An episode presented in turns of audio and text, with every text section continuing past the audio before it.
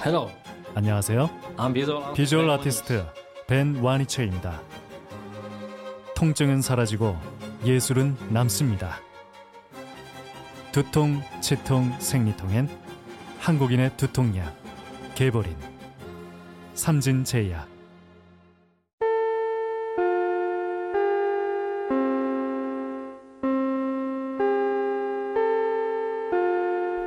정신과 의사가 여러분의 고민을 들어드립니다. 오랜 기간 쉬고 있던 정신여고가 코로나19로 지친 여러분의 마음을 위로하고자 시즌3로 돌아왔습니다. 이번 시즌3는 국립정신건강센터와 함께 하는데요. 어, 누구에게도 말하지 못하고 힘들어했던 고민들 지금 바로 정신여고로 보내주세요. 국내에 네로라 하는 정신과 전문의들이 여러분의 고민을 듣고 함께 이야기 나눠드립니다. 사연을 보내실 때는 원하는 닉네임, 나이, 성별, 그리고 고민되는 상황에 대해서 A4 용지 한 장 정도 분량으로 구체적이고 자세하게 보내주시면 더욱 도움이 됩니다. 실명으로 보내시는 경우에는 저희가 닉네임을 만들어서 붙여드리는 철저한 익명제이니 마음 놓고 보내주십시오. 네, 사연이 채택되신 분께는 스타벅스 기프티콘도 선물로 드리니까요. 많은 관심과 참여 부탁드립니다.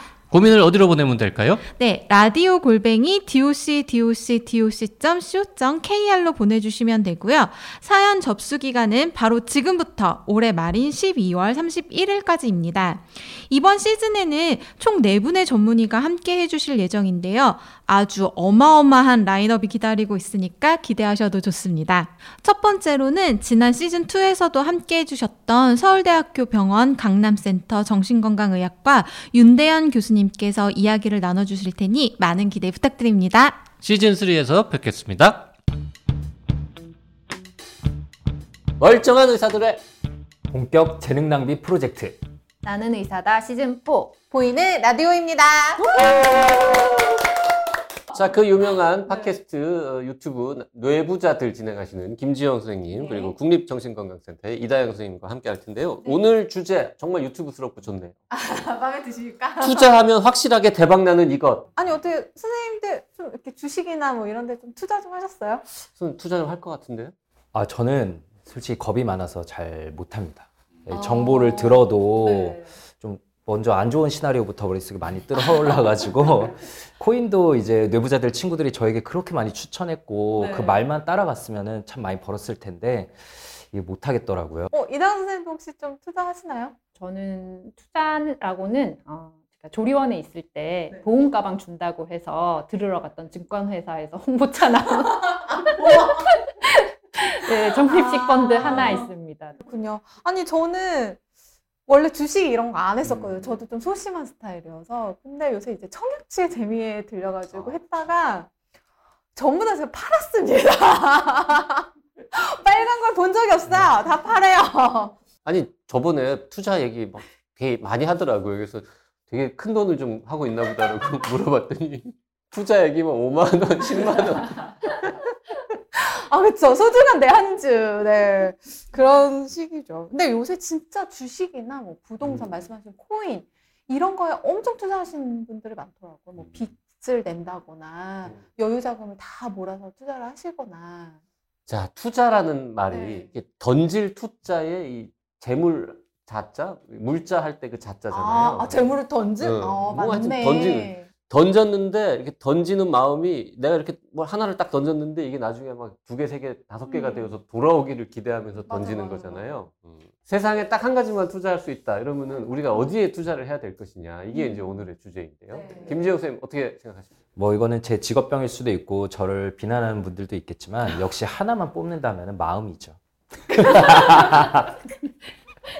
건강 아닙니까? 건강? 건강. 건강. 네, 저희는 마음 건강 마음. 그렇다면 자, 저희가 오늘 마음에 투자하자 이런 얘기를 하는 이유가 있죠. 네, 네. 맞습니다. 10월 10일이 정신건강의 날인데 올해 정신건강의 날에 이 메인 슬로건이 마음에 투자하세요라더라고요. 마음에 투자하세요. 음. 참 좋은 말인 것 같은데. 어떻게? 마음, 어떻게? 자, 투자법을 알려주셔야죠. 마음에 투자하세요. 이 뭔, 뭔 얘기입니까? 현대인 분들은 너무 너무 바빠요. 뭐 저도 그렇지만 끊임없이 돌아가는 일상이 있고 그 잠깐 쉴 틈도 없이 핸드폰으로 계속 뭐 체크해야 되고 주식 오르락 내리락 거리는 것도 체크해야 되고 이러다 보니까 진짜 자기 마음 들여다볼 여유는 모두에게 없다는 생각이 들어요. 그래서 다들 더 힘들어지고 현대인들의 정신병이 늘어나는 측면이 있고요. 그래서 아무리 바쁜 와중에도 자기 마음 좀 들여다보고 어, 뭐가 있는지 알아채고 관리하고 이런 것에 좀 투자해야 되지 않을까. 시간과 에너지를 투자해야 되지 않을까. 아, 내 마음을 들여다보는 일에 먼저 투자를 해. 아니, 주식 투자하려면 그 회사의 이제 재무제표도 보고, 거기 이제 새로운 사장이 어떤 사람인가도 보고, 이런 것처럼 내 마음이 어떻게 생겨 먹었는지를 들여다보는 거. 이게 투자의 시작이다. 예, 요즘 뭐 생각하고 사는지, 나의 감정들은 뭐가 있는지, 내가 지금 왜 이렇게 화가 나고 있는 거며, 왜 불안한 건지, 이거에 대해서 왜요? 라고 진료실에서 질문 던지면은 대답이 바로 안 나오는 경우가 거의 뭐 부지기수죠. 지금 김종수 선생님 말씀해 주시긴 했는데 내 마음을 들여다 봐라. 내가 무슨 생각을 하고 있는지 그거를 어떻게 들여다봐? 그냥 생각만 하면 돼요? 아니면 뭐 좋은 방법 없습니까? 내 마음을 알 수 있는 방법? 내 스스로가 어떤 것들을 느끼고 있고 어떤 것들을 어, 좋아하고 어떤 것들에 대해서 힘들어하고 이런 것들을 잘 알려면 결국 나 스스로를 돌아봐야 되는 시간 어, 그런 어떤 그런 공간 이런 것들이 필요하게 되는 거죠. 근데 지금 저희가 보통 그렇게 자기 자신으로서의 과거의 자신의 기억이나 자신의 어떤 자아를 돌아본다거나 이런 것들을 이제 생각을 하는데 쓰이는 뇌의 어떤 그 영역 중에 하나가 이제 default mode network라는 게 있습니다. 오, 어려운 말이다, 갑자기. 네. 네. default default mode mode, network. network. 네, 네. 네. 그게 뭐예요? 네. 그 영역은 어, 우리가 보통 이제 어디 뭐 집중을 하거나 어떤 목적 지향적 행동을 할 때 쓰이는 게 아니라 그냥 아무것도 하지 않고 있을 때 어, 어떤 명상, 뭐 trance 상태에 있을 때 활성화되는 영역이에요. 그 영역이 하는 일이 바로 이렇게 자기 자신에 대한 어떤 과거를 돌아보면서 자신의 어떤 뭐 성향이나 뭐 이런 자신이 어떤 그 내면이나 이런 걸 들여, 들여다보는 그런 부분을 이제 관장하는 영역이라고 이야기를 하고 있는데 많은 사 그러니까 뭘 하고 있지 않아야 돼요. 멍 때리고 네, 있을 멍 때. 때리고 있어요. 멍 때리고 있을 때 보통 천재적인 아이디어나 아니면 네. 좀 기발한 아이디어가 탁 떠오른다고 하거든요. 말씀하셨던 것처럼 멍 때리 아무것도 안 하는 시간이 필요한데 현대인들은 지금 사실은 멍 때리는 시간이 별로 없어요. 휴식하고 있다라고 하는 시간에도 TV를 틀어놓고 핸드폰을 하고 있고 카톡 뭐 이렇게 메시지를 하고 있죠. 그렇게 되면은 휴식을 할 수가 없습니다. 아 진짜로 아무것도 안 하고 있어야 되는 거군요. 김지영 쌤은 멍 때리기 합니까, 그러면? 본인은? 저도 잘 못하는데 제가 그래도 제일 내가 이거 진짜 멍 때리고 있구나 내 마음을 들여다보는 순간이구나 싶을 때는 샤워할 때예요 저는 그냥 이렇게 물 틀어놓고 가만히 있을 때 오히려 가끔 저도 아 그냥 평소 생각 안 하던 게 툭 떠오르기도 하고 뭔가 생각이 정리되는 느낌을 받기도 하거든요 샤워할 때도 스마트폰 보면서 한다는 사람도 있긴 하더라고요. 어 그러면 저는 지금 멍 때릴 때 마음을 들여다볼 수 있다고 하셨는데 전 최근에 좀 작은 다툼이 있었어요. 그래서 너무 분노가 이렇게 차오르는 거예요. 그래서 일단은 나의 나로 하여금 분노를 유발하는 그 개체로부터 떨어져서 어렵게 말했지만 커피숍에 가서 아 일단 두 가지를 했어요. 하나는 그냥 좀 걸었고 또 하나는 커피숍에 앉아서 어, 내가 분노하게 된 그 경위를 쫙 정리를 하고 현 상황의 장점과 단점 무슨 이런 걸 막 막 정리를 했거든요. 근데 그렇게 하니까 조금 내가 왜 화를 냈는지를 알게 되기도 하고 그 다음에 역시 이제 친구들한테 이 상황을 얘기를 했더니 친구들의 조언으로 아 내 마음이 이랬던 건가 라고 하면서 그 분노를 종식시킨 적이 있거든요. 이런 거는 좋은 자세, 자세죠. 자기 마음을 들여다보는 거. 아 근데 진짜 진료실에서 많이 제안하는 방법을 다 사용하신 것 같아요 그래요? 걸으라는 것도 되게 많이 그, 그냥 걷다 보면은 감정이 그래도 좀 정리가 되고 저절로 그 감정으로부터 막 휩쓸려가는 감정으로부터 좀 벗어나오는 경험도 많이 하시고요. 그리고 외부 조언도 진짜 많이 필요하죠. 우리가 아무리 뭐 흔히들 이런 얘기 되게 많이 하시잖아요. 그 병원 의사들이 되게 싫어하는 말, 내 몸은 내가 제일 잘 알아요라는 말 되게 싫어하는데 저는 내 마음은 내가 제일 잘 알아요라는 말도 되게 싫어하거든요. 어, 어떻게 제일 잘 알아요? 우리가 장기나 바둑 같은 거 아무리 잘 둬도 훈수 두는 사람한테만 보이는 게 있잖아요. 그런 것처럼 친구들 조언이 훨씬 더 정확할 때가 많아요.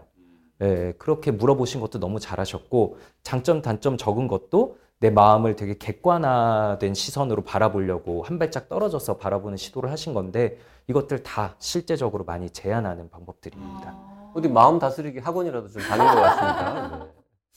정신요고를 많이 하다 보니까 음. 노하우가 생겼어요. 네. 참 우리 저 정신여고 프로그램도 많이 사랑해 주시기 바랍니다. 요즘 하고 있죠 시즌 3. 네. 어, 조만간 김종수 선생님도 나오십니다. 네. 마음을 들여다보는 거 중요하다고 하셨는데 좀 들여다봤어요. 그리고 뭐 들여다봤는데 잘 모르면 친구들한테도 물어보고 여기 선- 선생님들 같은 전문가한테도 물어보고 할 수 있는데 들여다보는 거 말고 조금 더 적극적으로 뭔가 이렇게 투자할 수 있는 방법은 뭐가 있을까요? 저 같은 경우는 많이 추천드리는 거는 이제 이거 추천드려도 잘 안 하시는 경우가 많지만 꾸준히 하면 그래도 바뀌거든요. 네, 뭐 칭찬일기나 감사일기 같은 거를 한번 적어보시기를 권유드릴 때도 아. 있어요. 내 자신에 대해서요? 네. 아. 그러니까 진짜 작은 거라도 이제 하루에 세 가지씩 내가 음. 잘한 거를 칭찬하는 거를 꾸준히 써보고 또 자- 아무리 작은 거라도 내가 감사할 거 세 가지씩 매일 적어보는 거. 그러면은 음. 진짜 진료실에 오시는 분들 중에는 이거 못 하시는 분들이 너무 많아요. 칭찬할 게 어딨냐, 감사할 게 어딨냐, 어, 지금 이렇게 힘든 상황이고 내가 잘하는 건 하나도 없는데 라고 말씀 많이 하시는데 아무리 힘든 상황에서도 그리고 아무리 내 자존감이 떨어져 있는 상황에서도 분명히 세 개씩은 꼭 있거든요. 예, 그래서 그거를 의식적으로 하는 연습을 하다 보면 어느 순간부터는 어, 내가 그래도 조금 더 괜찮은 사람인 것 같고 같은 환경에서도 내 주변의 환경도 아, 힘들 때도 긍정적인 거를 찾는 연습이 되고 이러면 나와 세상을 보는 시각이 약간씩 더 긍정적으로 바뀔 수 있죠. 자 누구나 칭찬할 일을 하루에 세 개는 찾을 수 있다. 어제 본인 칭찬할 건세 가지 뭐 있습니까? 어제 아이랑 축구한 거 정말 들어 누워 자고 싶었지만 어, 네, 축구한 거 하나 있고요. 네. 그 다음에 오늘 이제 또 이따가 라디오 그 아. 서담 서담이란 팟캐스트 하러 가는데 거기 책을 예, 정말 읽기 싫었지만 또 숙제처럼 네, 이겨내고. 아. 어, 네, 모두 읽은 거 칭찬해. 응. 네, 한 거 하나 있을 것 같고요. 그리고 농구를 어제 새벽에 이제 하러 갔는데 새벽에? 네, 새벽 말고 할 시간이 없어서 이제 유부남 친구들 몇이서 새벽에 농구를 합니다. 그 시간이 이제 가정에 뭔가 방해 없이 가정의 평화를 네, 지키면서 가정의 평화를 지키면서 건강한 내가 좋아하는 취미 생활. 거를 할수 있는 시간이니까 그건 네. 정말 저 자신을 위해 투자한 거기 때문에 정말 자고 싶었는데 너무 훌륭하신데 사실은 이제 이렇게 말씀을 하시면 정말 다 세 가지 다 훌륭한 일이시잖아요. 근데 환자분들한테 진짜 칭찬 일기 써오라고 하면 우리 환자분들은 정말 자기는 아무것도 잘한 게 없다, 아무것도 쓸 게 없다라고 말하셔서 저는 그렇게 이야기하거든요. 그럼 마지막에 어, 귀찮은 너무 귀찮고 힘들었는데 칭찬 일기 한 줄 썼다. 이거라도 쓰라고요. 정말 사소한 거 하나 하나라도 쓰라고 이야기를 해서 네 칭찬 일기가 꼭 내가 뭔가 정말 잘하고 꼭 생산적인 일을 했다라는 것만이 해당되는 게 아니다. 네, 그런 말씀. 선생님도 칭찬일기 쓰라고 환자들한테 얘기하시나 봐요. 네, 저도. 그 김지영 선생님이 개발한 게 아니라 어디 교과서에 나오는 겁니까 이거? 아, 되게 많이 누가 개발했는지 모르겠는데 정말로 꽤 실용적이기 때문에 많이 말씀드리고요. 아까 말씀하신 것처럼 그 진료실 오시는 분들은 모든 게 힘들기 때문에 이제 정말 기초적인 거 잘한 것부터 스스로 칭찬해 줘야 되거든요. 그냥 먹기 싫고 아무 의욕 없는데도 밥 먹은 거, 아. 그리고 오늘 병원에 온 거, 그리고 약을 꾸준히 챙겨 먹은 거 이런 거 하나하나가 다 칭찬할 일이죠. 근데 말씀드리면 당연한 건데 그걸 왜 칭찬하냐라고 하는데 그럼 당연한 건 칭찬하면 안 되냐라는 아. 거죠. 내가 하는 일은 당연한 게 아닐 수도 있고 당연한 거여도 칭찬을 해주는 게 좋다. 음, 이게 바로 나한테 투자하는 거거든요. 나의 마음을 투자하는 방법. 자기 주도적인 정신 건강 관리 요거는 어떻게 하는 게 좋을까요? 무슨 말일까요? 자기 그러니까 무슨 주도적 말일까요? 정신건강.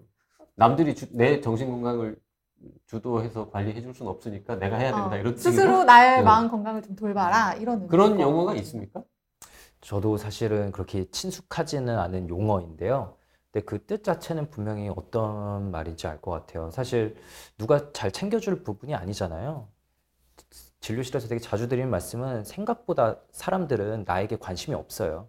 아. 예, 내가 막 신경 엄청 날 신경 쓸 것 같지만 사실은 신경 안 쓰고 있고 그런데 겉에서 안 보이는 내 마음은 정말 누가 신경 쓰겠어요. 아. 나밖에 신경 쓸 사람이 없다고 생각하고요.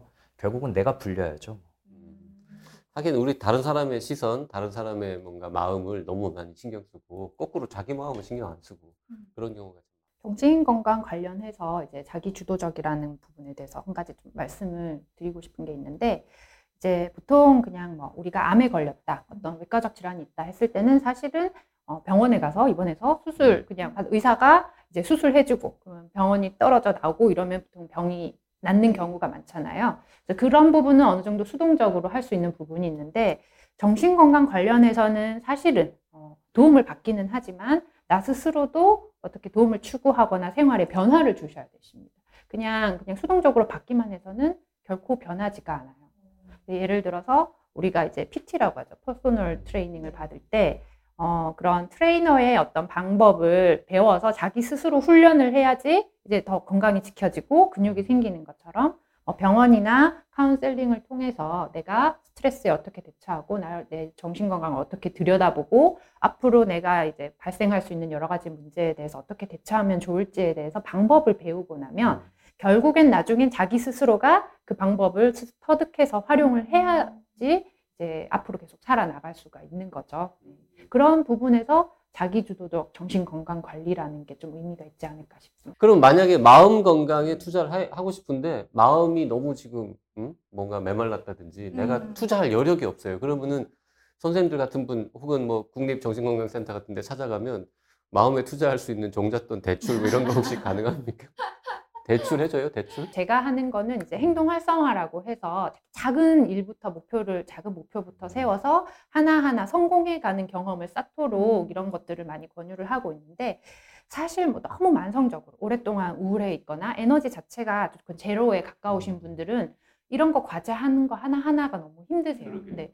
그래서 이거 과제를 내드렸는데 못해서 오면 그것 때문에 더 스트레스가 되고 자존감이 저하가 되는 진짜 종잣돈 자체가 없는 그런 상황이 되시는 거죠. 그럴 때는 저는 이제 뭐 의사라서 하는 꼭 하는 이야기는 아니지만 실제 생물학적으로 어, 우리가 이 에너지 자체가 다 다운되어 있고 뭔가 할 수 없는 힘이 없는 거기 때문에 어, 약을 좀 드시면서 어, 어느 정도 어, 이제 이런 생체 에너지를 좀 회복을 하고 기력을 회복을 하셔야지 다음 단계로 나가실 수가 있어요. 근데 실제 우울, 우울증이나 생물학적인 어떤 문제가 있는 경우에는 치료를 받아서 약물의 도움을 좀 받아서 어, 종잣돈을 그리고 대출을 가져오시는 거죠. 네, 이걸 음. 빌린 다음에 다음 단계로 나가시면 훨씬 대출보다 마중물 이게 더 좋은 표현일 것 같아요. 네 맞아요. 네. 마중물입니다. 근데 처음에 이렇게 물 한 바가지 부어야 이렇게 물이 저 밑에서 올라오는 것처럼 네.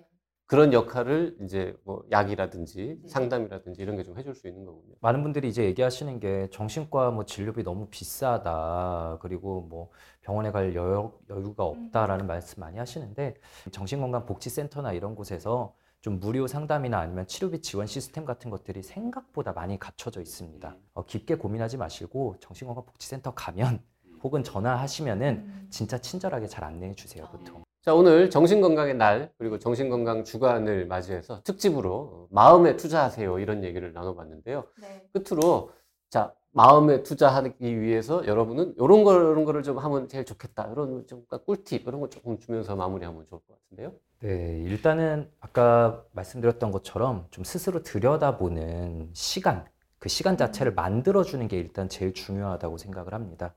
그래서 집에 들어가실 땐 가능하면은 좀 스마트폰을 멀리 놓고 그리고 그냥 진짜 멍 때리면서 좀 내 마음이 어떤지 스스로한테 나는 어떤가 그리고 무슨 생각이 떠오르면 거기서 끝내지 말고 그럼 왜 이런 생각이 드는가 라면서 연달아 질문을 던지고 멍 때리는 시간을 하루에 10분만이라도 좀 가져보시면은 분명히 장기적으로 볼 때 우리가 아까 예- 예시를 든 헬스를 꾸준히 하면 누구나 좀 더 근육질 되는 것처럼 이런 질문을 꾸준히 하면서 내 마음을 잘 들여다보면 결국에 내 마음을 더 잘 컨트롤하는 사람이 될 거라고 생각을 합니다.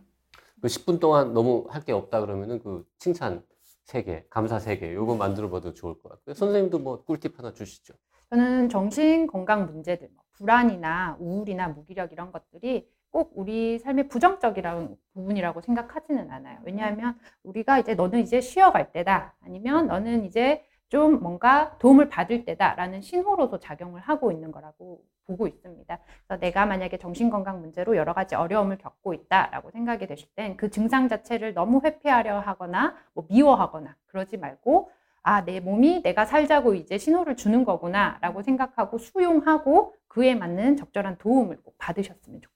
네, 오늘 김지영, 이다영 두 분 선생님과 함께 했습니다. 고맙습니다. 감사합니다.